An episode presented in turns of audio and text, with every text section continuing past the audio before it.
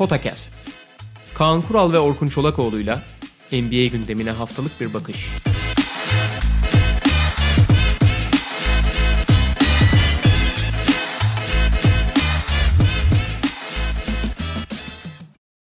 Merhaba, Potakest'e hoş geldiniz. N B A'ye uzun bir ara vermiştik Potakest'te de dolayısıyla. E, Potakest'te verdiğimiz ara biraz daha kısaydı. Ama eskileri konuş konuş bir yere kadar götürebilmiştik malum. E, fakat sezonun tekrar başlıyor olmasıyla birlikte biz de Potakest'te kaldığı yerden devam ediyoruz Kaan Kural'la birlikte. E, bir hafta bir şey önceden... Söyleyelim. Ee, Tabii. Ya şey söyleyelim. Bu draftlar bittikten sonra hani sezon başlayacak gibi oldu, oldu. Hani bir şeyler yapalım, devam edelim dedim. Dedik aslında hani de, girebilir miyiz dedik. Ki pek çok yani yabancı podcast'te falan devam ediyordu da. Ya podcast'in doğası güncellik üzerine kurulu olduğu için çok böyle konserve bir şey üretmek istemedik. Yani onu hı hı. eğer yaparsak hani basketbolla ilgili daha zamandan bağımsız bir şey üretirsek onu podcast çatısı altında değil başka şekilde yaparız. O yüzden e, ara verdik. Yoksa biz de evde oturuyorduk sonuç itibariyle ama podcast'in dokusunu çok da bozmak istemediğimiz için oldu. Onu da söyleyelim ama basketbol geri döndü. E, şu bakımdan da eğrisi doğrusuna geldi Kaan abi. Şimdi biz o arayı verirken işte bu bubble ne zaman başlayacak falan bununla ilgili bir şey bilmiyorduk sonuçta. Ya da ondan sonrası ne olacak, yeni sezon, onlar henüz netleşmemişti belki ama e, şimdi Potakest'in bildiğiniz gibi senelik bir normal off-season dönemi oluyor N B A ile birlikte. Hani free agentları falan bir süre konuşuyoruz. Draftı ve sezon bittikten, finaller tamamlandıktan sonra birkaç program daha yapıyoruz çok uzun olmamakla birlikte. Ondan sonra yeni sezonun işte pre-season dönemine kadar malum yaz arası veriyorduk. Bu dönemde de o eski draftları falan konuştuk falan ama ondan sonra bir kendi off-season'ımızı yapmış olduk. İlginç olan bundan sonra N B A bubble, yani bu sezonun kalanı bittikten sonra öbür sezona kadar kadar çok fazla vaktimiz olmayacak zaten ve e, işte iki tane transfer, off-season hamlesi konuşsak, draftı konuşsak, öbür sezonun başı falan derken neredeyse ara vermeden devam etmiş olacağız. O yüzden yaz aramızı da aradan çıkarmış olduk bir anlamda. Peki biraz şöyle yapalım dedik Kaan abi. Şimdi gelecek hafta Perşembe günü N B A sezonu kaldığı yerden devam edecek. Tabii ki aynı koşullarda olmamakla birlikte ama e, bugün bu N B A Bubble konseptinden, ayarlamalardan ve bununla birlikte gelen bir takım aksaklıklardan, bir takım risklerden bahsedeceğiz. Çok kısa ondan sonra hani sezona değinmektense sezonun geride kalan bölümü ve ödüller üzerinden konuşacağız geride kalan bölümü. Haftaya sezon başlarken favoriler ve hiç şans olmayanlar kimler onları konuşuruz dedik ama bugün daha çok bubble'ı ve işte ödüller üzerinden de sezonun tamamlanan kısmını, daha önce oynanan kısmını konuşalım dedik. İstersen bubble'la başlayalım. Başlayalım. Ya hani herkesin bildiği şeyleri çok kısa özetlemek gerekirse N B A yirmi iki takımı bir arada tek bir noktada toplayıp e, sezonu tamamlamaya karar verdi. E, ya bununla ilgili çok tartışma vardı. Yani kaç takım olacak? Önce on altı takım sadece playoff. Sonra bir ara on iki takım tartışması çıkmıştık. Bana çok mantıklı gelmişti. Çünkü hani gerçekçi olarak on iki takım, yani batıda yedi, e, doğuda altı doğru düzgün takım vardı zaten. Hani bir takıma yazık olacaktı sadece.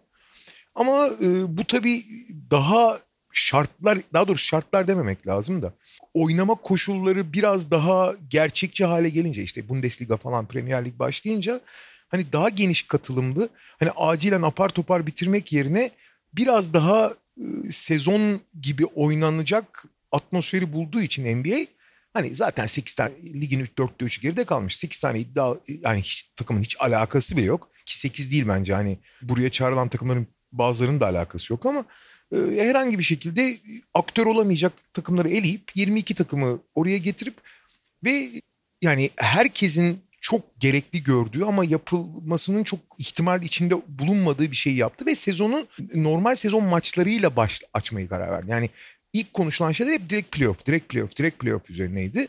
Ama işte sekizer tane normal sezon maçı oynayacak takımlar ki bu çok önemli. Şu açıdan çok önemli, yani takımların sıralaması falan bir tarafa, bunun herhangi diğer sezonlara benzer bir sezon olmadığını biliyoruz. Yani e, takımların sıralamasının değişecek olması adaleti veya devamlılığı kısıtlayacak. Evet ama bunu kabul edebilirsiniz.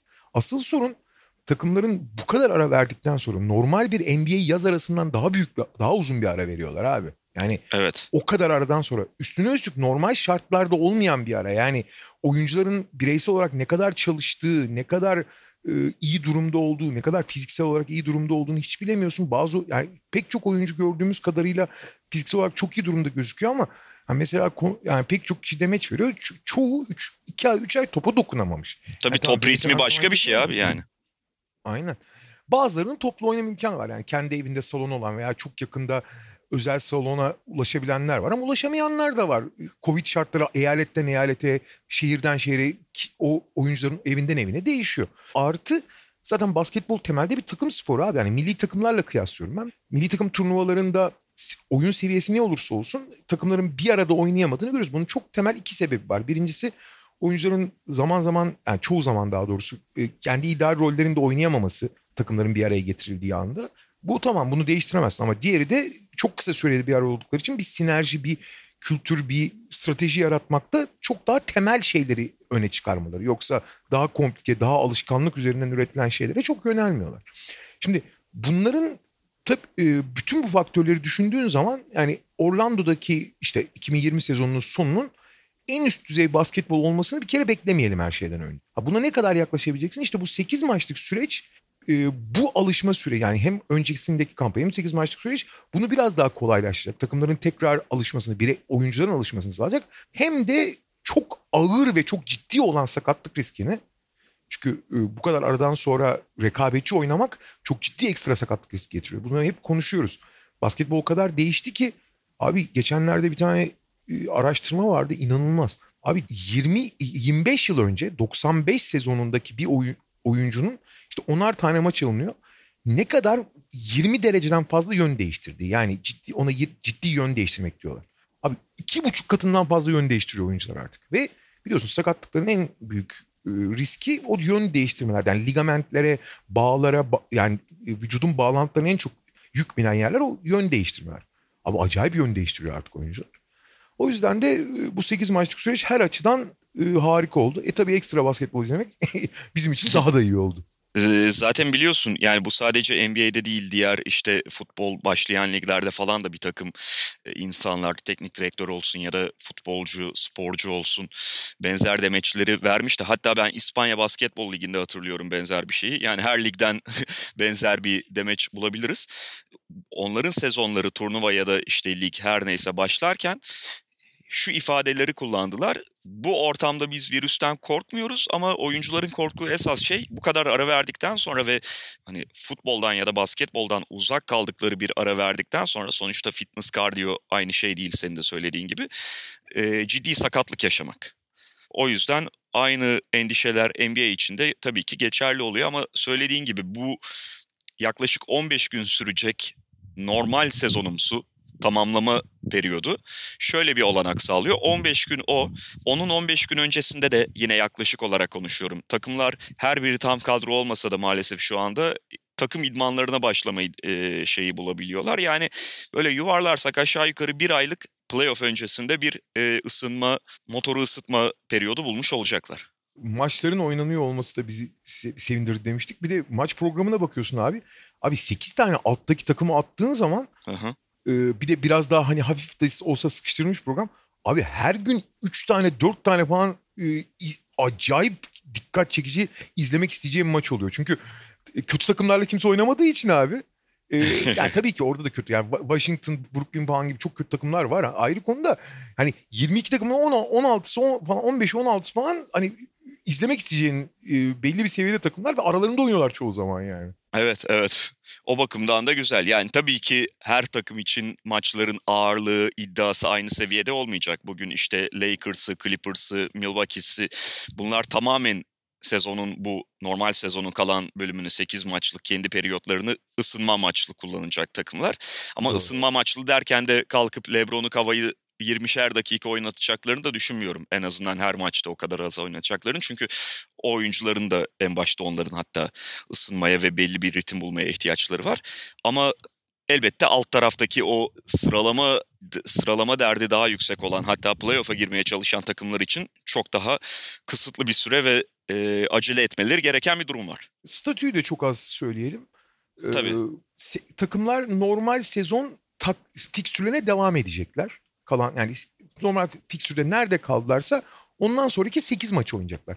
Fakat bu maçlardan biri orada olmayan takımlara geliyorsa o maçı bay geçip bir sonraki fikstüre geçecekler. Doğal olarak ligin kaldığı yerde maç sayıları eşit değildi. Maç sayını eşitlemek diye bir kaygısı yok N B A'in. Herkes sekizer maçını oynayacak. Ondan sonra da oluşan puan durumu işte galibiyet yüzdesi üzerinden belirlenecek. Yani mesela atıyorum Lakers elli yirmi bitirdi. Clippers'ın bir eksik maçı var. kırk dokuz yirmi bitirdi. Lakers önde olacak. Ya da işte atıyorum bir, bir takım işte bir takım otuz yedi otuz beş bitirdi. Öbür takım otuz altı otuz dört bitirdi. otuz yedi otuz beş önde olacak. Yani aynı iki galibiyet üstün olmasına rağmen fazla maç oynanan ufak avantaj olacak ama bunlara kimse takılmıyor zaten. Son olarak da şunu söyleyelim. N B A bir wild card maçı ya da dahil olma maçı ekledi buraya. Bu zaten bir süredir konuşulan fikirlerden biriydi. Burası da tam ona uygun, hatta belki biraz adalet sağlamak için daha da mantıklı bir yöntem olarak uygulanacak. Ve çok ilginç ve eğlenceli olabilir o. O da şu: maçlar bittikten sonra sekizinci ve dokuzuncu sıradaki takımlar arasındaki galibiyet farkı dört veya dörtten azsa sekizinci ve dokuzuncu takım playoff'a katılma maçı oynayacak. Tek maç. O maçı eğer sekizinci olan takım kazanırsa sekizinci olarak playoff'a gidecek. O maçı dokuzuncu kazanırsa bir maç daha yapacaklar. O ikinci maçın galibi hangisi kazanırsa sekizinci sıradan playoff'a girecek. Evet, yani o işte aşağıdan gelen takımlar için biraz daha ek bir ihtimal yaratan güzel bir uygulama, hani format değişikliği oldu ve gerçekten önemli heyecan da yaratabilir. Biliyorsun senelerdir yani ortada bubble'dı, koronavirüslü bu tip şeyler olmadan play-in turnuvası çok dillendirilen bir şeydi. Bir kan gelsin diye. Belki de sonraki sezonlar için denemesi olacak, onu bilemiyoruz tabii şu anda. Şeyden de bahsedelim Kaan abi. Yani bu bubble hayatıyla ilgili e, ve bu uygulamayla ilgili dillendirilen riskler ne kadarı gerçekten çok gerçekçi ve kaygı verici, e, ne kadarı bu dillendirilen risklerden o kadar da aslında önemli değil ve N B A'in kontrol altına alabildiği şeyler. Şu anda nasıl bir idare var orada, bundan da bahsedelim. Bütün takımları topladı şimdi N B A. Tabii henüz gelmeyen oyuncular var. Bir de biliyorsun her gün neredeyse bir tane haber geliyor. Bubble'dan çıkan oyuncular oluyor. Onların tekrar e, dahil olması tabii önce testlerini vermesiyle mümkün olacak. Nereden başlayalım bilemiyorum. Senin belki başlamak istediğin bir taraf varsa oradan başlayabiliriz ama benim son dönemde en çok dikkatimi çeken işte Zion Williamson, ardından Montrezl Harrell, en son Patrick Beverly derken herkesin çok üstü kapalı şekilde, yani personal issues falan diyerek birer birer böyle bubble'ı terk eden oyuncular olması. Valla benim dikkatimi çeken de arkadan gelen çekirge sesleri, cırcır böceği sesleri. Abi evet. Buna, evet. Bu nasıl bu, bu nasıl bir dünya ya? Orkun Çolakoğlu. Biz de kendi bubble'ımızdayız. Ya önce e, yine herkes biliyor ama kayıt altına alınsın diye söylüyorum. N B A Walt Disney Resort, yani Walt Disney de orada yani şey gibi, küçük bir vilayet gibi zaten oradaki Disney World. Onun içindeki belli bir bölgeyi tamamen steril alan ilan etti. Yani burada N B A bir ameliyata, ameliyathane gibi bir ortam yarattı ve işte yüz günlük süreçte oyuncular, teknik ekip, işte orada çalışanlar, yani her tür çalışan yaklaşık bin kişiden bahsediliyor. Bu bin kişiyi yüz gün boyunca koronadan arındırmak için böyle bir sterilizasyon ve mutlak testlerle yani o bölgeyi tamamen koronavirüsten arındırmaya çalıştı ki bu konuda da gayet başarılı olmuş gözüküyorlar. Hatırlayacaksın, takımlar ilk bir antrenmanlara başlayıp bir araya geldi. N B A üç yüz kırk civarında oyuncuyu test etmiş ve on dört kişi de Covid pozitif çıkmıştı. Artı hı hı. yok içi falan da sayarsan, yurt dışında olup da e, koronavirüse yakalanan oyuncuları sayarsan bu biraz endişe vericiydi tabii. Yani bu oyuncular ne kadar bulaşıcı, ne, onlardan başkalarına ne kadar bulaşmıştır, ne kadar kontrol altına alınacak. Sonra bu süreçten sonra oyuncular işte Temmuz ortasında şeye geldiği zaman Orlando'ya e, inanılmaz bir filtreleme ve e, karantina süreci yaşandı zaten. Oyuncular daha önceki testlerinden temiz çıkanlar, yani herkes yapıldı tabii. Üçer, ikişer günlük karantinalar alındı ve bu karantina süreci boyunca üç, ikişer test yaptılar. Geldikleri gün karantinanın birinci ve ikinci günü toplam altı test olmak üzere. Ve bu sefer iki kişi de sadece koronavirüs belirlendi. Hı hı. Ee, ve daha iki gün önce yapılan açıklamada da bütün oyuncular, oyuncular her gün test ediliyor bu arada. Hı hı. İçerideki herkes test ediliyor. Ve iki gün önce yaptığı açıklamada N B A kimse de olmadığını açıkladı ki bu olabilecek en iyi haber herhalde. Ama tabii ne kadar steril tutarsan tut, işte dışarıdan gelen malzemeler, teknik işte girip çıkanlar, orada otellerde onların konukladığı yerde çalışanlar, temizlik işçileri, şu bu falan derken girip çıkanlar olacak. Ee, ve bu da belli riskler barındırıyor. Ama bunların hepsinin prosedürü var. Mesela gazeteciler için yapılan prosedürü biliyorum ben. Hı hı. Ee, çok sınırlı sayıda gazeteciyi aldı, kabul etti oraya N B A. Yani T N T ve E S P N'den bile, yayıncı kuruluşlardan bile o kadar az kişi aldı. Hatta onu bırak, takımlardan bile abi. Takımlardan bile, teknik ekipten pek çok kişi, yani işte oyuncu geliştirme koçları falan gel- gelemedi yani. Herkesten çok sınırlı sayıda kişiyi oraya dahil etti. Ke- keza gazetecilerden de öyle. Ama mesela gazeteciler için şöyle bir prosedür vardı. Oraya geldikten sonra sekiz günlük bir kar- karantinada kaldılar. Otel odasından çıkamadılar yani. Hani e, karantina öyle bir karantina. E, ve her gün çifter test yapılarak test edildi. Ve ondan sonra ancak o sekiz günlük süreçte tamamen negatif oldukları belli olduktan sonra çıktılar. Ve şu anda orada böyle kapalı bir ortamda lise kampı gibi takılıyorlar. Ee, şey, onunla ilgili şey çok ilginç. Kim söyledi hatırlamıyorum. Bir yerde bir podcast'ta falan duydum galiba da şey demişti. Benim de ilgimi çekti. Abi özellikle LeBron özelinde tabii bu biraz daha öne çıkıyor ama yani en üst düzey oyuncular için hayatlarının en keyifli dönemi olabilir. Yani, yani LeBron düşünsene mesela abi. Yani liseden mezun olduğu günden beri rahat yani evinin e, şeyi...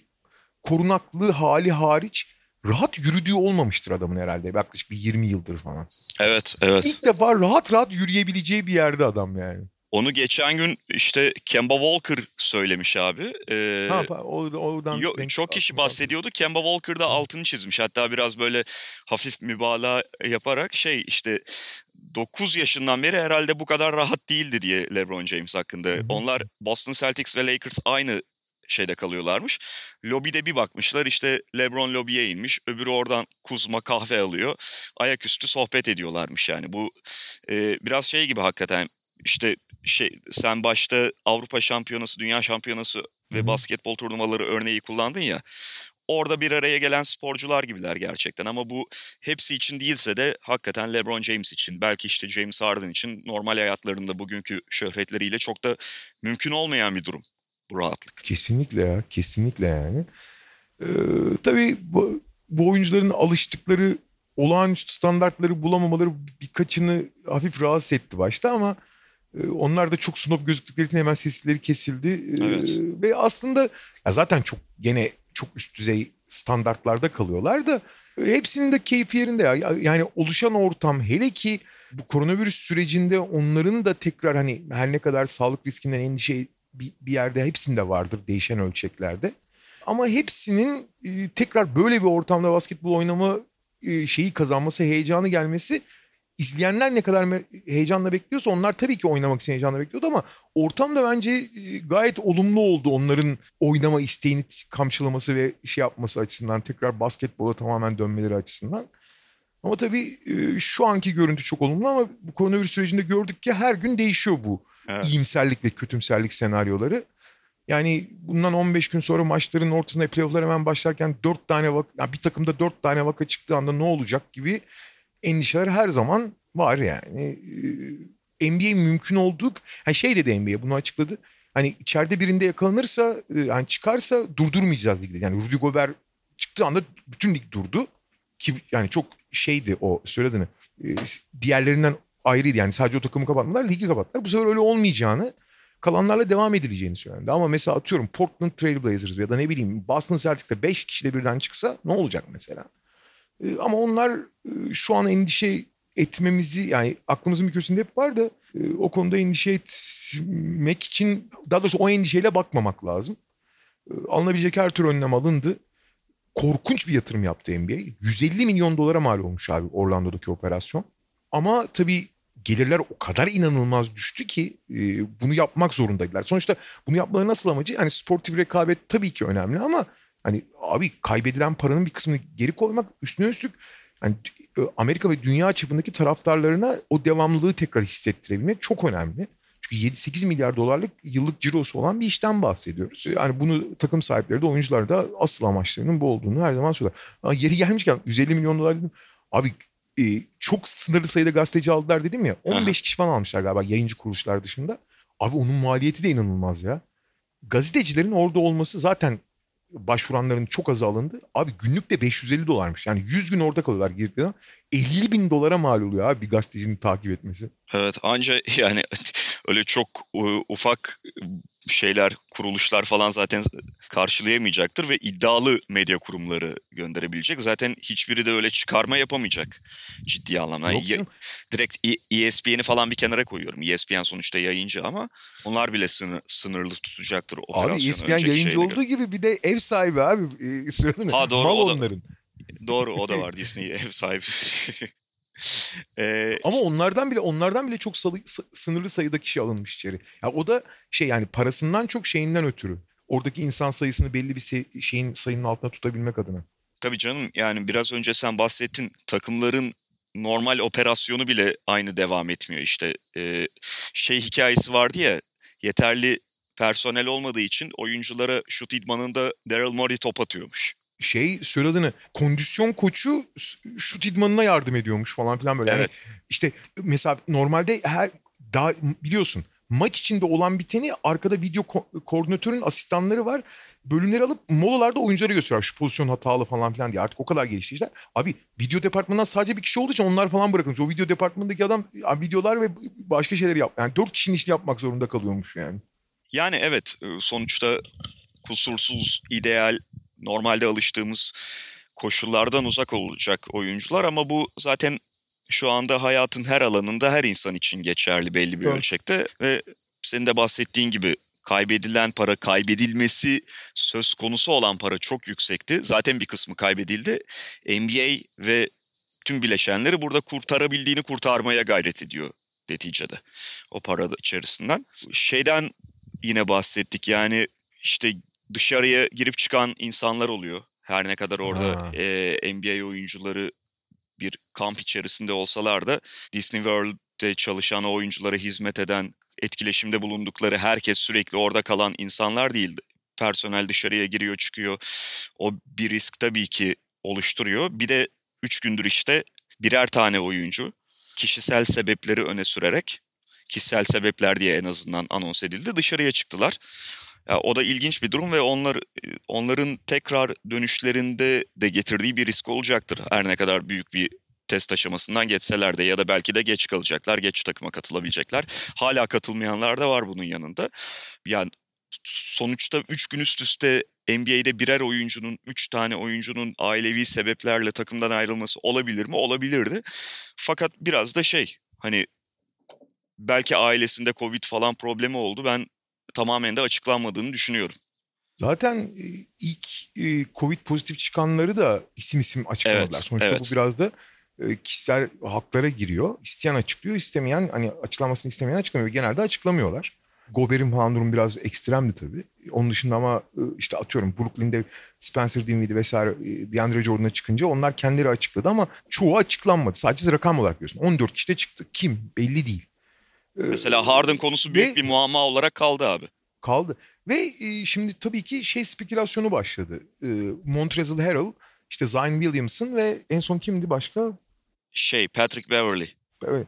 Yani bu oyuncularda Covid çıktığı için onlar yani karantina sürecini dışarıda geçirecekti. Karantina ve tedavi sürecini diye spekülasyon yapılıyor ama buna N B A'yi yalanlamıyor da doğrulamıyor da e, bilemiyorlar yani. Yani bilemiyoruz yani. Artı mesela şey var. E, sonuçta yüz gün oradasın.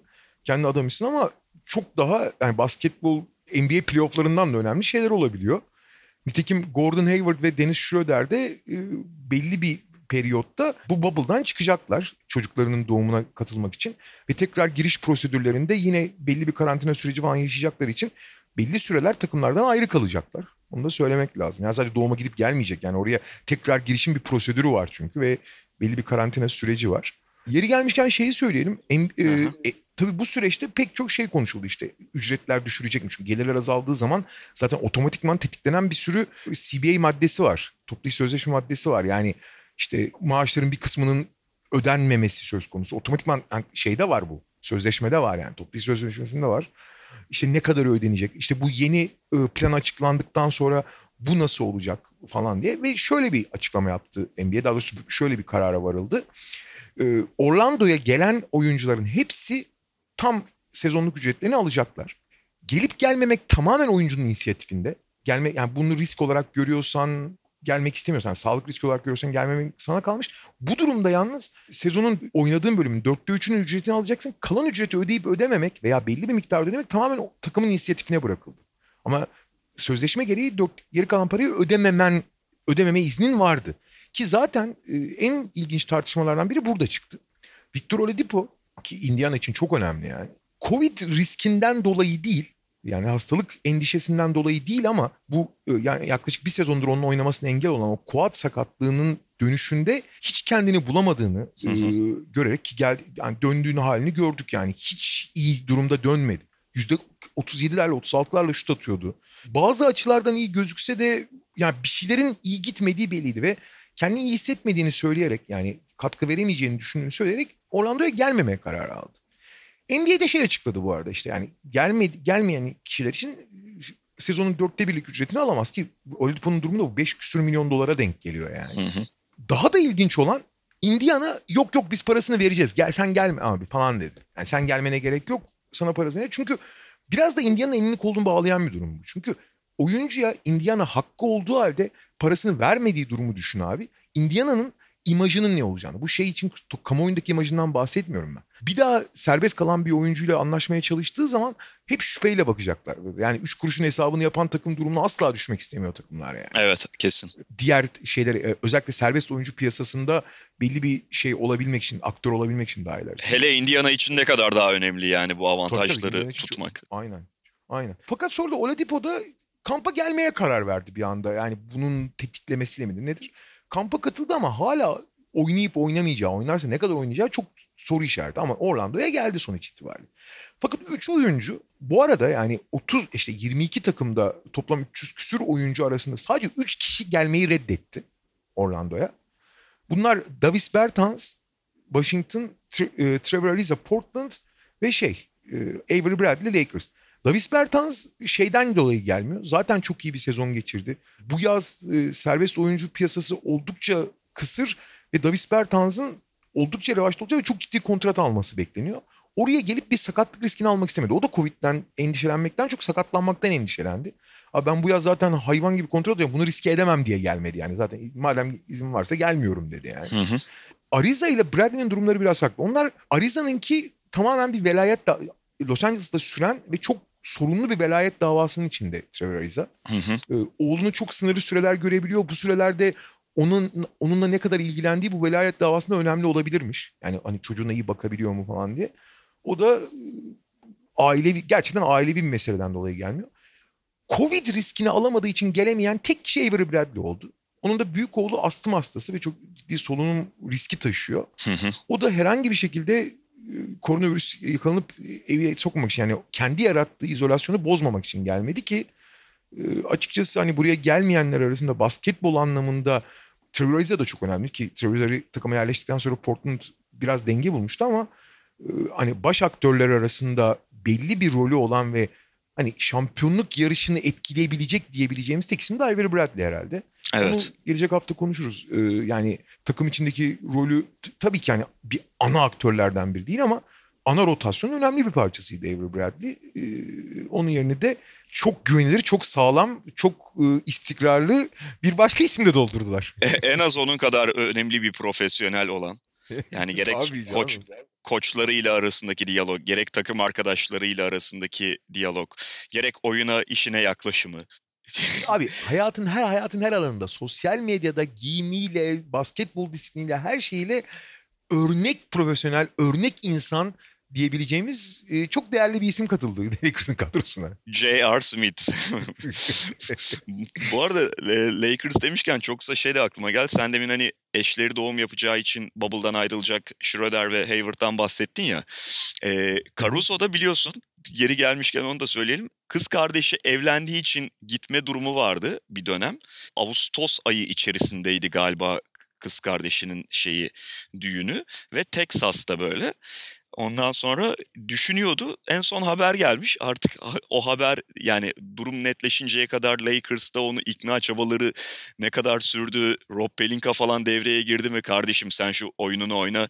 Bizi Dion Waiters'a falan bırakma. Biz sana tekrar düğün yaparız kız kardeşine, ablana diye konuştular mı bilmiyorum ama tamam abi kalacağım demiş o da. Çıkmayacakmış bavuldan. Tabii şey burada şeyi de bahsetmemiz lazım. Lakers bir de sakatlık talihsizliği yaşadı. E, Rondo e, sakatlandı evet. Ve yaklaşık e, bir buçuk ila iki ay arasında olmayacak. Şimdi O da olmayınca o rotasyonda hakikaten Dion Waiters'ın falan eline kalmak gibi bir riski almak asla istemiyor. Yani Lakers öyle bir durum var. Bu arada işte takımlarda hani bir sürü çok eksik başlayanlar var e, vesaire. Onları gelecek hafta biraz daha detaylı evet, takımları evet. konuşurken konuşuruz. Hani orayı da çok uzatmayalım. Ödüllere geçelim istersen, başka bir şey ekleyeceğin yoksa. Ee, evet ekleyeceğim yok. Ödülleri konuşalım ve ödüller üzerinden de yani tüm takımlar için tabii ki olmasa da bazı takımların nerede bıraktığımıza dair hani zaten biraz konuşmuş olacağız. Sadece ödüller üstünden oyuncuları konuşuyor olsak da isimleri geçecek takımlarında. Şeyi açıkladı N B A abi, bu son düzlüğün sıralama maçları diye adlandırılabiliyor. Etkili olmayacağını açıkladı ödüllerde. Hı hı. Yani pandemide işte on bir Mart mıydı, hatırlamıyorum, on Mart mıydı? Yani o tarihe kadar oynanan maçlar ödüller için değerlendirilecek dedi. Evet. Ha, böylece şu ana şu anda yani maçlar tamamlanmış, ödüller açısından maçlar tamamlanmış oldu. Evet. M V P ile başlayalım. Başlayalım. Bıraktığımız noktada abi Mart ayında tam işte yani lige ara verilmeden, lig durdurulmadan birkaç gün önce, tam önceki bir hafta içerisinde Lakers çok etkileyici iki galibiyet almıştı. Önce Milwaukee'yi ve sonrasında Clippers'ı yenerek ve e, o dönemde biliyorsun E S P N'in falan da çok köpürtmeyi sevdiği bir mevzu. Acaba LeBron M V P yarışında son bir atak mı yapıyor gibisinden başlıklar ortaya çıkmıştı. Ama yani... Magic, sanır... Magic Johnson bugün açıklamış hocam. Ama e, sanırım ikimizin de fikri zaten yani bu konuda aynı. Hani oynanacak yaklaşık bir ay daha vardı ama Antetokounmpo tepede çok rahat bir sezon geçirdi. Ya şöyle evet, son dönemde, son bölümde ya, lig üç çeyreği oynandı değil mi? Abi ilk çeyrekte Harden çok iyi bir performans gösteriyordu skor olarak. İşte Giannis Harden tartışmaları vardı ama Giannis önde gözüküyordu yani. Hı hı. İkinci çeyrekte biraz işte Harden yavaşladıktan sonra işte Dončić iyi bir dönem geçiriyordu. Hani Dončić ikinci sıraya çıkar mı, işte Giannis'e yaklaşır mı deniyordu. En son çeyrekte de yani üçüncü çeyrekte de LeBron işte Giannis'le arayı kapatabilir mi falan deniyor. Abi burada değişmeyen bir isim var ve üstüne üstlük hep önde olan isim bu yani. Hani o yüzden artı Giannis'in yaptıklarına bakarsak geçen sezonki M V P performansının en az bir adım önde. Abi işte bu Real Plus Minus, Box P I P M, işte P E R gibi bütün oyuncunun sahada yaptığı istatistikleri birleştiren istatistikler var ya. Hı hı. Abi onların hepsinde Will Chamberlain'le Michael Jordan'ın en iyi sezonlarıyla işte Stephen Curry'nin iki bin on altısıyla falan kıyaslanacak seviyede Antetokounmpo. Antetokounmpo hani M V P'yi geçtim, ta, M V P'ler tarihinin en iyi performanslarından birini sergiliyor yani. Evet. İnanılmaz bir şey yani, salt rakamların ötesinde verimliliği falan tek kelimeyle akıl almaz seviyede Antetokounmpo'nun. Yani evet işte LeBron doğal olarak daha cazip mi dersin bilmiyorum, daha iyi bir hikaye mi dersin? Hani bir iki konuşma oldu, Magic Johnson'da M V P net LeBron'dur falan demiş ama abi Giannis, ya LeBron'a da veya herhangi başka birine, kimi iddia ediyorsanız evet değerli performanslar her zaman var tabii ama bayağı tur bindirdi Giannis yani. Ve kaldı ki şöyle bir şey de var abi. Buradan hatta bir sonraki ödüle de bağlayabiliriz. Bugün Frank Vogel'ın bir açıklamasını okudum. İşte biliyorsun Frank Vogel da haliyle pozisyonunun gereği olarak LeBron'u sürekli promote ediyor. Öne atıyor. Şey işte M V P LeBron olmalı abi, baksana. Hücumda, hem hücumda hem savunmada yönlendirici demiş. Hatta N F L örneği falan veriyor böyle. İşte galiba hücumda Tom Brady oluyor. Savunmada da ismini şu an hatırlamadığım başka birinden bahsederek ee, yine LeBron'un böyle savunmayı da sürekli çekip çeviren, organize eden oyuncu olduğundan bahsetmiş. Yani şimdi o tabii LeBron şu anki Lakers savunmasını gerçek anlamda ne kadar çekip çeviriyor ayrı bir konu. Frank Vogel destek veriyor, anlıyoruz ama Antetokounmpo ciddi anlamda Milwaukee savunmasını çekip çeviren oyuncu. İyiden iyiye o role geçti ve Milwaukee oyunun o yönünde de Lakers'tan falan çok üstün. En azından abi sezon Milwaukee geneline bakarsak. Abi Milwaukee zaten hücumda lig ikincisi, hücum veriminde, savunmada lig birincisi, N B A birincisi ve hani senin söylediğine gelirsek LeBron özellikle son bölümde gerçekten iyi savunma yaptı. O işte Milwaukee maçında falan Giannis'le yani Giannis'e alt ettiği için zaten bunlar bahsediliyor o maçta. Ama abi sezonun ilk yarısında LeBron'un söylediğini, e, yanından geçip giden adamın arkasından bacağını salladığı pozisyonları da hatırlıyoruz yani. Tabii canım. Yani, yapamadığı için de yapmıyordu doğal olarak. Başka rolleri vardı vesaire. Abi Giannis öyle değil ki. Hı hı. Abi Giannis yani tüm sezon atıyorum on beş bin possession oynadıysa ya da yirmi bin e, top oynadıysa abi üç yüzünde falan dikkatini vermemiştir maça yani. Hani yok öyle bir şey. Ve ligin en iyi savunmasının en önemli oyuncusu senin söylediğin gibi şu açıdan. Milwaukee'nin savunma paternleri aslında biraz ilkel. Yani çok modern oyun. Yani hiç switch yapmıyor neredeyse Milwaukee çünkü. Yani tamamen artık herkes ya komple switch yapıyor ya da switch e, kademeli switch yapan ya da belli pozisyonları switch yapan savunmalar yapıyor. Çünkü abi öyle yapmak zorundasın artık. Modern basketbolda switch yapmadan oynanmaz yani. Yani mümkün değil. Ya, pick and roll'un en iyi ilacı her şey pick and roll'dan başlıyor. Pick and roll'dan devam ediyor zaten. E, spacing'i sağlayamıyorsun e, handoff'larda falan. Handoff da çok kullanılıyor eski oranla mesela. O e, alan ka- kazanmasın diye kısalar switch yapmak zorundasın. Az ya da çok. Yapmak zorundasın. Ki ne kadar çok yaparsan o kadar iyi kalıyor. Abi belki neredeyse hiç switch yapmıyor. Ve ice denen uzunu sürekli perdelerde potaya doğru devril geri gitmesini sağlayan, çemberin altında durmasını sağlayan bir savunması var. O yüzden Brook Lopez'in çember savunması rakamları harika. Tamam, Brook Lopez de iyi iş yapıyor ama Brook Lopez'i barındırabilmek için bunu yapıyorsun. E abi bu durumda bunu ya- niye diğer takımlar yapmıyor? Çünkü işte handoff'tan, yani elden verilen paslardan, pick and roll'dan alan bulan kısaların etkinliği olmasın diye. Abi devasa alanlar bırakıyor Milwaukee. Nitekim açık ara, açık ara yani ikinciyle arasındaki fark, ikinciyle on beşinci arasındaki fark kadar Milwaukee'nin üç sayı izin veriyor Milwaukee. Hı hı. Yine en çok üç sayı izin veren takım. Ha tabii bunu seçerek yapıyorlar. En iyi üçlükçüleri çok yakından tutup daha az riskli gördükleri üçlükleri bırakıyorlar büyük oranda. Bu, bu da hesaplanmış ama bırakıyorlar sonuçta ve bu modern oyunda en büyük günah. Ama şöyle bir şey var abi, bunların hepsini yapılabilir kılan adam Giannis'in varlığı. Çünkü Giannis abi gelmiş hiçbir şeyin iyi devriye. Abi her yere yetişiyor adam. Her yere uzanıyor. Dikkati o kadar açık ki sürekli takip ediyor, bozuyor. Hatta çoğu zaman oralarda dolaşarak rakiplerin oraya girmesini engelleyip o alanı kurtarıyor yani. O yüzden de mesela hani direkt oraya geçtik. Bence yılın da savunmacısı aynı zamanda. Evet. evet. E, rolü gereği ondan daha önemli rolde oynayan çember sonuçta Gobert, Mober gibi isimler de var ama bence Embiid de en azından oynadığı sürece iyi bir sezon geçirdi savunma anlamında. Ama abi Giannis ligin en iyi savunmasının en önemli oyuncusu. Daha ne olsun yani? Öyle abi ve burada istikrarı da ödüllendirmek gerekiyor. Şimdi Utah'ın ve Philadelphia'nın istikrarsızlıkları tabii ki sadece Embiid ve Gobert'in sorumluluğunda değil ama ne olursa olsun senin de söylediğin gibi yani her maçın her pozisyonunu hemen hemen e, çok daha stabil oynayan bir Antetokounmpo'ya oradan da ödül vermek gerekiyor. Aynen. Çünkü e, öyle ya da böyle Utah mesela aynı şey, istikrarında değildi savunmada da. Philadelphia'nın zaten ne kadar dağınık olduğunu, oyunun her yönünde ne kadar bir günden bir güne dalgalandığını biliyoruz. Milwaukee o dalgalanmaları çok daha az yaşadı. Antetokounmpo bunda çok önemli bir rol sahibi, takımın lideri, ton belirleyen olarak ve bunu oyunun iki yönünde de yapıyor. Bence de kes, yani M V P'nin yanında yılın savunmacısını da almalı. Ya da ta- tersi tarafından bakarsak M V P'yi daha da onu hak etmesini sağlayan biraz da savunmada gösterdiği performans. Yani so- şeye geleyim de hani Magic Johnson'la bayağı eğleniyoruz falan da şey konusunda haklı ama yani bir tek o argümanı var. Abi LeBron hani hakikaten büyük lider yani, yani tamam Giannis de savunmanın hücumun lideri diyorsun ama, ama abi LeBron gibi lider yani tarih çok az yazar yani hani kimlerle kıyaslarsın tarihte ama yani sonuçta skorer olarak da James Harden daha iyi mesela yani öyle bir alanda Giannis her alanda en iyi değil ama totalde herkese tur bindiriyor yani. Peki yılın koçuyla devam edelim o zaman iki tanesini edelim. Konuştuktan sonra. Adayın ya da adayların. Her zaman biliyorsun çünkü birkaç adayı öne çıkarmayı sevdiğimiz bir kategoridir yılın koçu. Abi geçen gün Amerikan Mutfak'ta inanın da konuşuyorduk da. Yani aramızda da konuşuyoruz seninle falan. Abi o kadar az sayıda kötü koç kaldı ki ya N B A'de. Evet. Hani o yüzden zaten hani benim kötü ya da belli bir seviyenin altında diye niteleyebileceğim koç sayısı dörttür beştir artık. O yüzden yirmi beş takımda iyi, çok iyi veya harika koç olduğu için kendilerine uygun bir sezon geçirdiği anda çok iyi sezon da geçiriyor. Yılın koçu zaten yılın en, N B A'nin en iyi koçu demek değil. Hı-hı. En iyi sezonu geçiren koç demek. Evet. Bunun bir sürü faktörü var. Temeli kendine olmak üzere.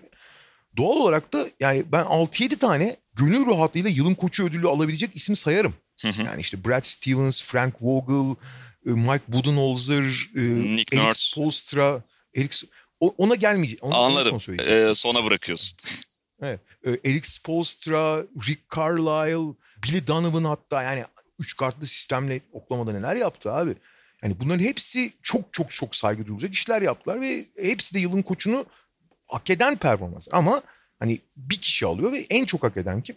Abi orada Nick Nurse gerçekten bütün bu performansların biraz önünde duruyor. Şu açıdan sezon yani Kawhi şampiyon takımdan Kawhi gibi en önemli oyuncunu kaybediyorsun.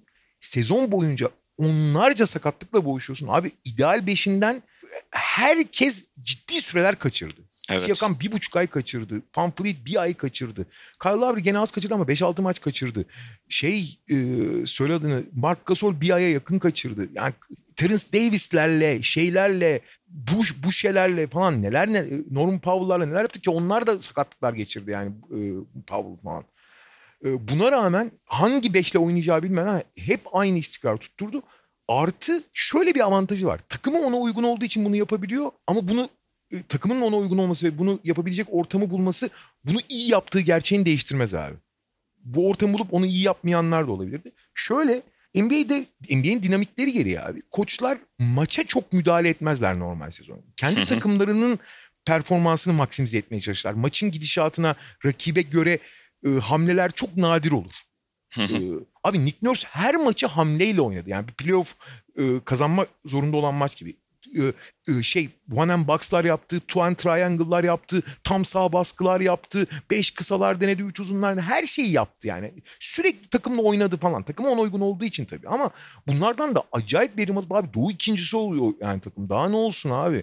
Yani çok saygı duyulacak iş. Yani hem sezon geneli için hem bireysel maça katkısı açısından falan Nick Nurse'ü ayrı tutuyorum ben. Kesinlikle katılıyorum abi. Sen işte ana oyuncuların, takımın ana oyuncularının kaçırdığı sürelerden bahsettin. Kadronun diğer tarafından okumasını yapalım abi onun mesela. Şimdi belli isimler söyleyeceğim.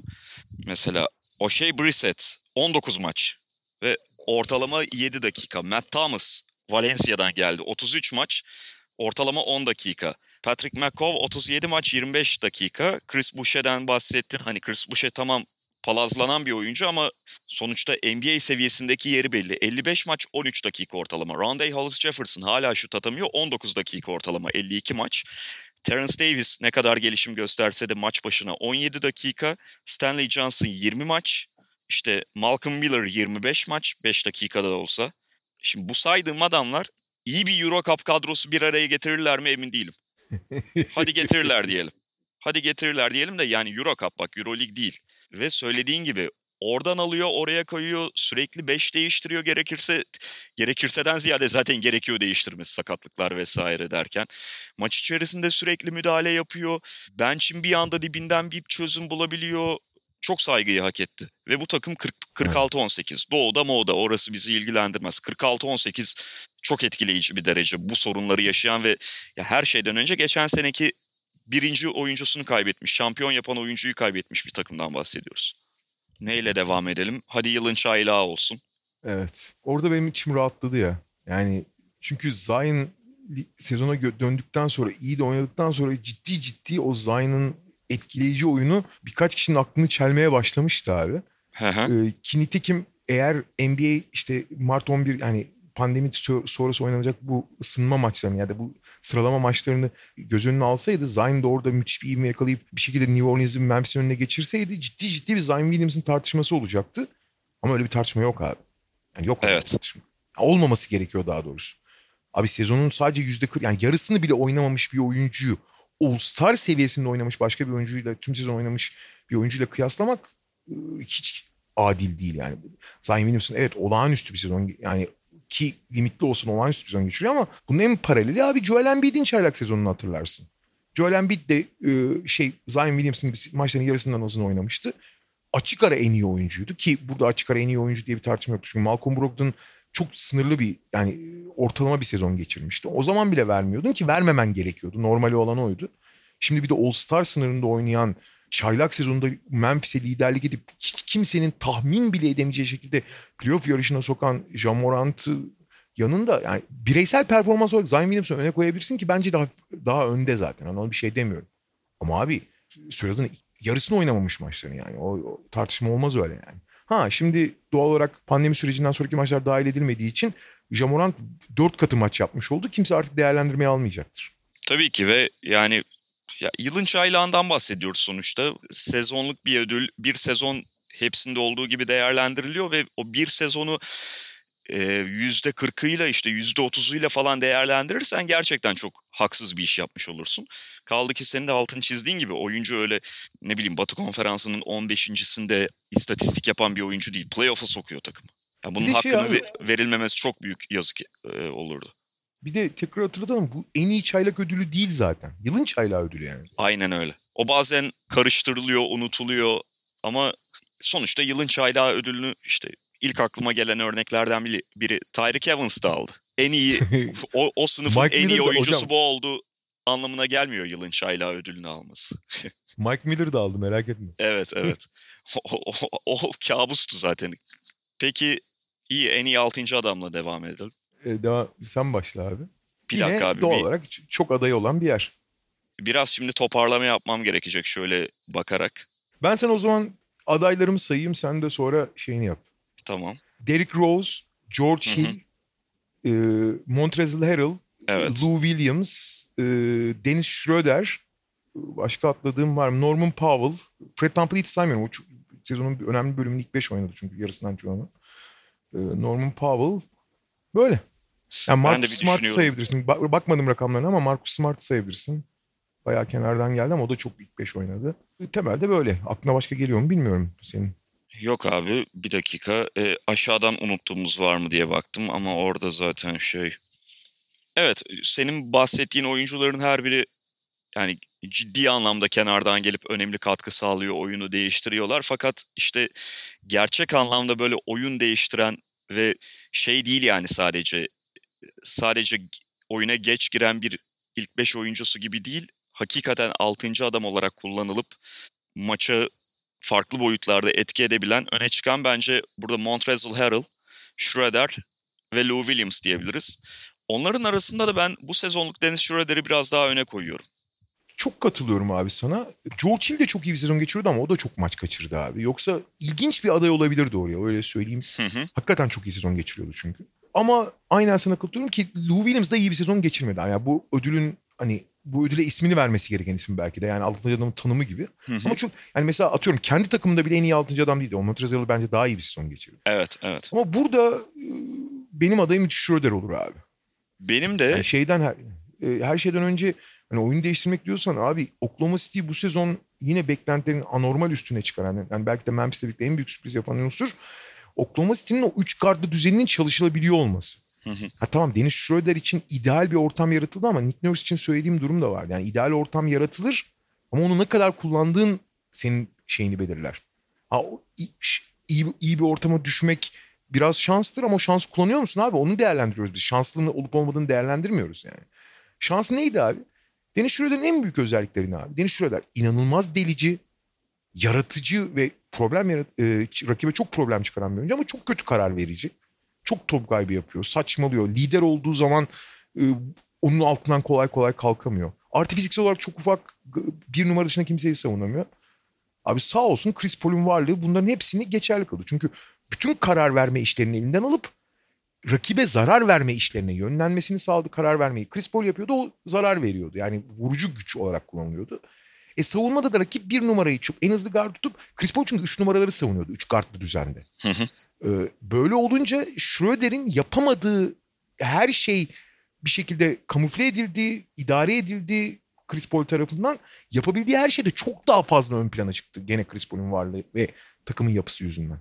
Ve yani Montrezl Harrell'a göre de sen Lou Williams'ın çok da etkili bir sezon oynamadığından bahsettin. Çok daha fazla oyunu Thunder lehine çevirdi Dennis Schröder. Kesin. Ya bence o ciddi bir kriter olmalı çünkü en iyi altıncı adamı değerlendirirken. En iyi altıncı adam gerçekten kenardan gelip biraz oyunun kaderini değiştiren rolde olmalı. Bunu her maçta elbette yapamayabilir ama Schröder o kategoride, öyle bir kategoride öne alıp değerlendireceksek oyuncuları, orada kesin ağır basar e, buradaki rakiplerine. Abi akıl almaz bir rakam var. Uh-huh. Schröder'li işte Schröder, Paul, Gilgeous Alexander, Gallinari, Steven Adams'lı beş. Yani genelde Oklahoma City'nin maçı bitirmeyi tercih etti. üç oyun kuruculu beş. yüz hücumda yani per yüz possessions istatistiği var ya, yüz hücumda yirmi altı sayı fark atıyor abi rakiplerine. Evet, evet. Ki bu beş çok az oynamadı ki genelde maç sonlarını, yani maçın en kritik yerleri son çeyrekleri oynadı. Abi yüz hücumda yirmi altı sayı fark atmak değil mi? N B A birincisi Milwaukee on bir mi on mu ne abi? Hı hı. Abi bu akıl almaz ya. Tabii ki çok izole bir durum vesaire falan ama hani ne olursa olsun bu çok etkileyici bir rakam. Ee, Schröder'in de bunda payı çok büyük yani. Peki en son ödülümüzde en çok gelişim gösteren oyuncu. Burada da şöyle bir adayları hatırlayalım, toparlamasını yapalım. Çünkü e, aradan üç buçuk ay falan geçtikten sonra haliyle hafızada geri, gerilere gitmiş olabiliyor. İlk aklıma gelen mesela Brandon Ingram. Kesinlikle. Luka Dončić. Luka Dončić. Ee, Bam Adebayo. Evet. Ee, Luka Dončić, Bam Adebayo. Bence en güçlü üç aday onlar da. Başka tabii ki... Yani, unuttuklarımız olmasın. Bu ödül, tabii bu ödül her zaman çok fazla, doğal olarak, doğası gereği çok fazla. Jason Tatum, aha, keza Jaylen Brown. Hem Jason Tatum hem Jaylen Brown bence. Başka... Hmm. Sanıyorum bunlar olabilir. Ölçüsünde yok ya. Bunlar ölçüsünde pek olmayabilir. Haklı olabilirsin. Sabonis, Domantas Sabonis diyebiliriz. Yani hakkını yemeyelim. O da gerçekten önemli bir aşama kaydetti. Evet. Yani bu üç aşağı beş yukarı böyle takımları satmaya çalışıyorum da. Hı hı. Peki bu gruptan senin favorinle ya da yine bir derleme yapmak ister misin? Şöyle abi. Yani şimdi hepsi çok saygı duyulacak isimler. E, fakat benim için üçü bir, biraz daha öne çıkıyor. E, ki unuttuklarımız da vardır. Kusura yani hatırlayamadıklarımız vardır. Gene çok, dediğim gibi performans geliştiren çok oyuncu var. Fakat bence Dončić e, ve e, şey Adebayo ve şeyi ayırmak lazım. E, Brandon Ingram'ı. Çünkü Brandon Ingram mesela iyi bir skorer potansiyelinden ve belli bir seviyenin üzerindeki skorerden bir süper skorere dönüştü abi. Şimdi abi süper skorere dönüşmek hiç kolay bir şey değil. Ve bunu sadece işte daha çok top kullanıp biraz daha iyi atıp falan değil. Gerçekten oyununu en temel ögesini yani atış ögesini değiştirerek yaptı. Maç başına iki iki buçuk üçlük atarken ve bunu yüzde otuzlarla anca atarken yüzde kırklarla altı altı buçuk üçlük atmaya başladı. Serbest atış yüzdesini on iki puan falan yükseltti abi. Burada tabii ki şeyin New Orleans şut koçu neydi unuttu eski. Fred Vinson. Onun Ha Fred Vinson çok büyük payı var ama abi o yapan yani tamam Fred Vinson yaptı da o işi uygulayan da Brandon Ingram. Evet. Ve iyi bir skor tehdidinden ana bir skoreri, ligin ana skorerinden birine dönüşmek çok çok büyük bir değişim abi. Yani hakikaten büyük değişim. Ingram'da bu potansiyelden bahsederken geçen sezonun sonuna doğru insanlar yavaş yavaş vazgeçmeye başlamıştı. Hep işte pizinden dolayı Durant'e benzetiliyor ya. Oyun biraz da oyun stili itibariyle. Fakat Durant çok acayip bir yer abi. Durant bir anomali yani. Yani o tarihte bir daha görür müyüz eşini benzerini bilemiyorum iki on üç bölümünün. Fakat abi bu sene gerçekten Durant Light oynadı ya. Durant Light oynadı yani. Ki bu, bu, bu acayip bir değişim. Yani diğer oyununu pek çok alanda geliştiren oyuncular var. Eyvallah. Ee, Ingram'ın oyunun diğer alanlarındaki gelişimini sınırlı veya çok da önemli bulmayabilirsin ki ona da katılıyorum. Oyunun diğer alanlarındaki katkısı çok da fazla artmadı Ingram'ın. Tabii ki özgüven gelmesiyle daha rahat oynuyor falan onlar var ama yani ne bileyim ball handling'i, pas yeteneği, şeyi, rebound katkısı ya da savunma katkısı çok gelişmedi.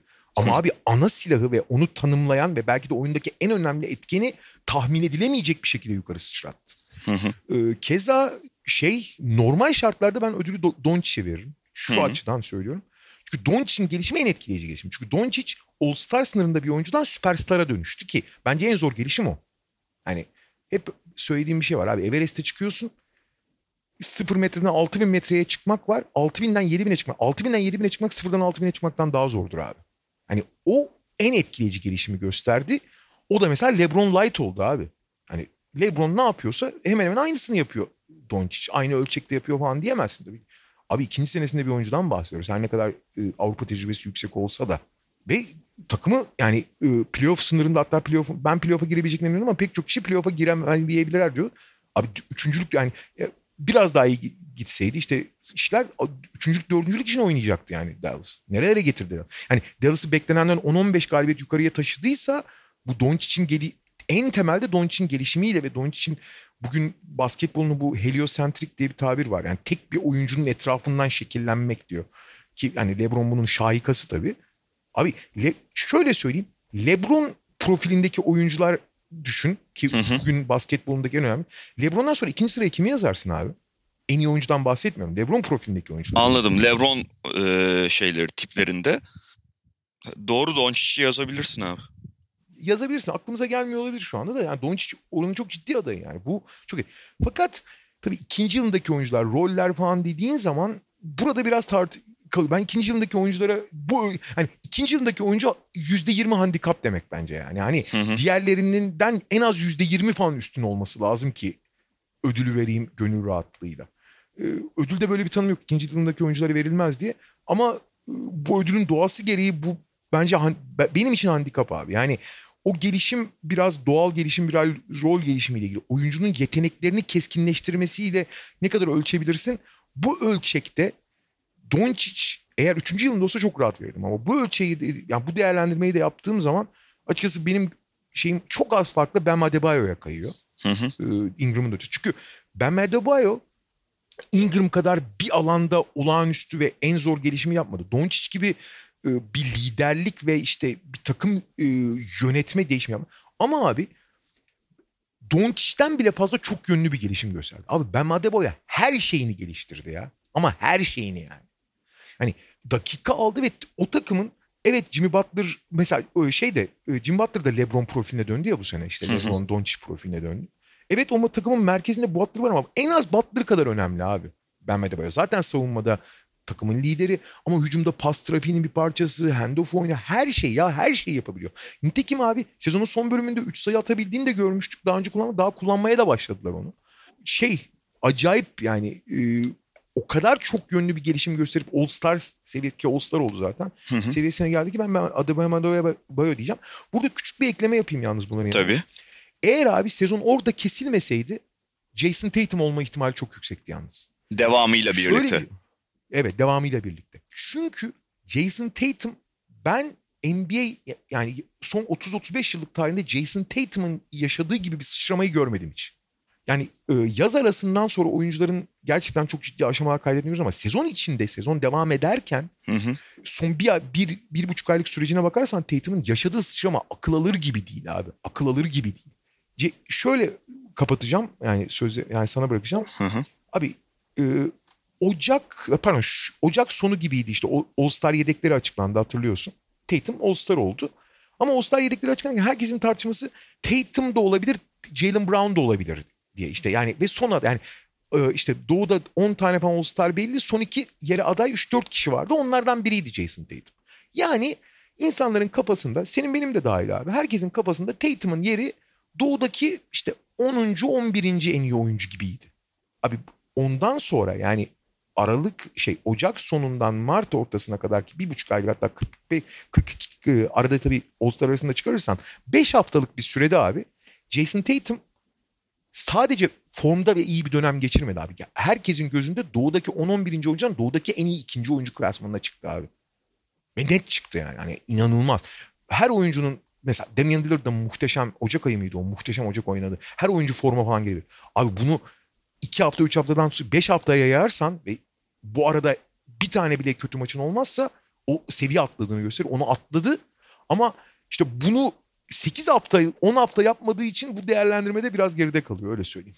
Doğru, aynı şekilde katılıyorum abi. Şeyden gireceğim. Yani sen işte Ingram'la Dončić'le başladın. Neyse altıncı ödülde en azından bir farklı isim söyleyeceğiz galiba diye düşünmeye başlamıştım ama sonra sen de Adebayo'ya geldin ki ben de Adebayo diyeceğim. Şu sebepten şimdi Ingram abi geçen sezonu hatırlarsan bu Tatum'un yaptığı ani flash gelişimin çok daha küçük ölçeklisini geçen sezon göstermişti. Sonra biliyorsun bir hastalığı oldu onun. Rahatsızlığı oldu. Evet doğru doğru. Ve sezona devam edemedi. Sezonu kapattı. Ee, dediğim gibi çok daha küçük ölçeklisini birkaç daha az sayıda maçta gösterdiği bir performans ve gelişimdi ama Ingram geçen sene bir adım atmıştı. Ha onu devam ettirmesi tabii ki önemli ve belki daha da ileriye taşıdı oyununu. Ama biraz Ingram'ın gelişiminin dolayısıyla ben daha önceden başlayan ve süre, rol, LeBron'un yanından çıkmayla işte daha fazla alan bulmasıyla bağlantılı bir gelişim olarak görüyorum. Bir kenara ayırıyorum. Dončić'te de söylediğin gibi yani ikinci sezonu olması sonuçta ne olursa olsun yeni bir oyuncu olsa da ligde e, takımın onun etrafında kurulması daha e, bol alan bulmasıyla alakalı bir konforu da var. Bu kolay demiyorum ama oyuncuya da alan sağlıyor. Değerlendirmek gerekiyor.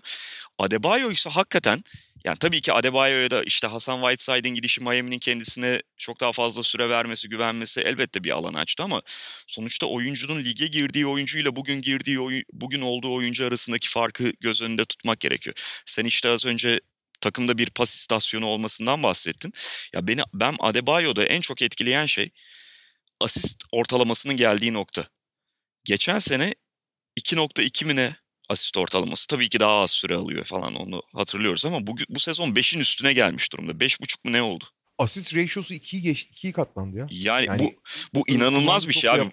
Ve sonuçta bir pivota tamam abi sen topu kullan diyerek sadece şey yaptıramazsın. Yani bu asist miktarı çok zorlarsa artar ama yanında top kaybı da artabilir. Ee, bu o kadar kolay bir şey değil.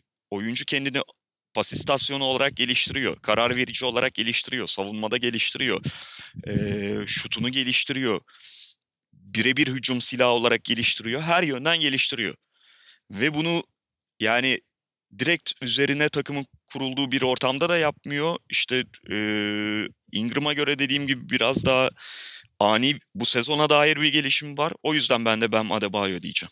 Artı abi Duncan Robinson ve Kendrick Nunn sezonun çok önemli bölümünde, yani daha doğrusu hemen hemen tamamında ilk beş oynadılar ve çok uzun süredir oynadılar. Evet. Abi onların sahada kalma, kalabilmesinin en büyük sebebi Bam Adebayo'nun varlığı abi. Kesin. Ee, onları da oynatıyor yani. Hem şey Tabii. pasını verip hem e, işte perdesini yaparak, hatta arkasını toplayarak oyunun öbür tarafında.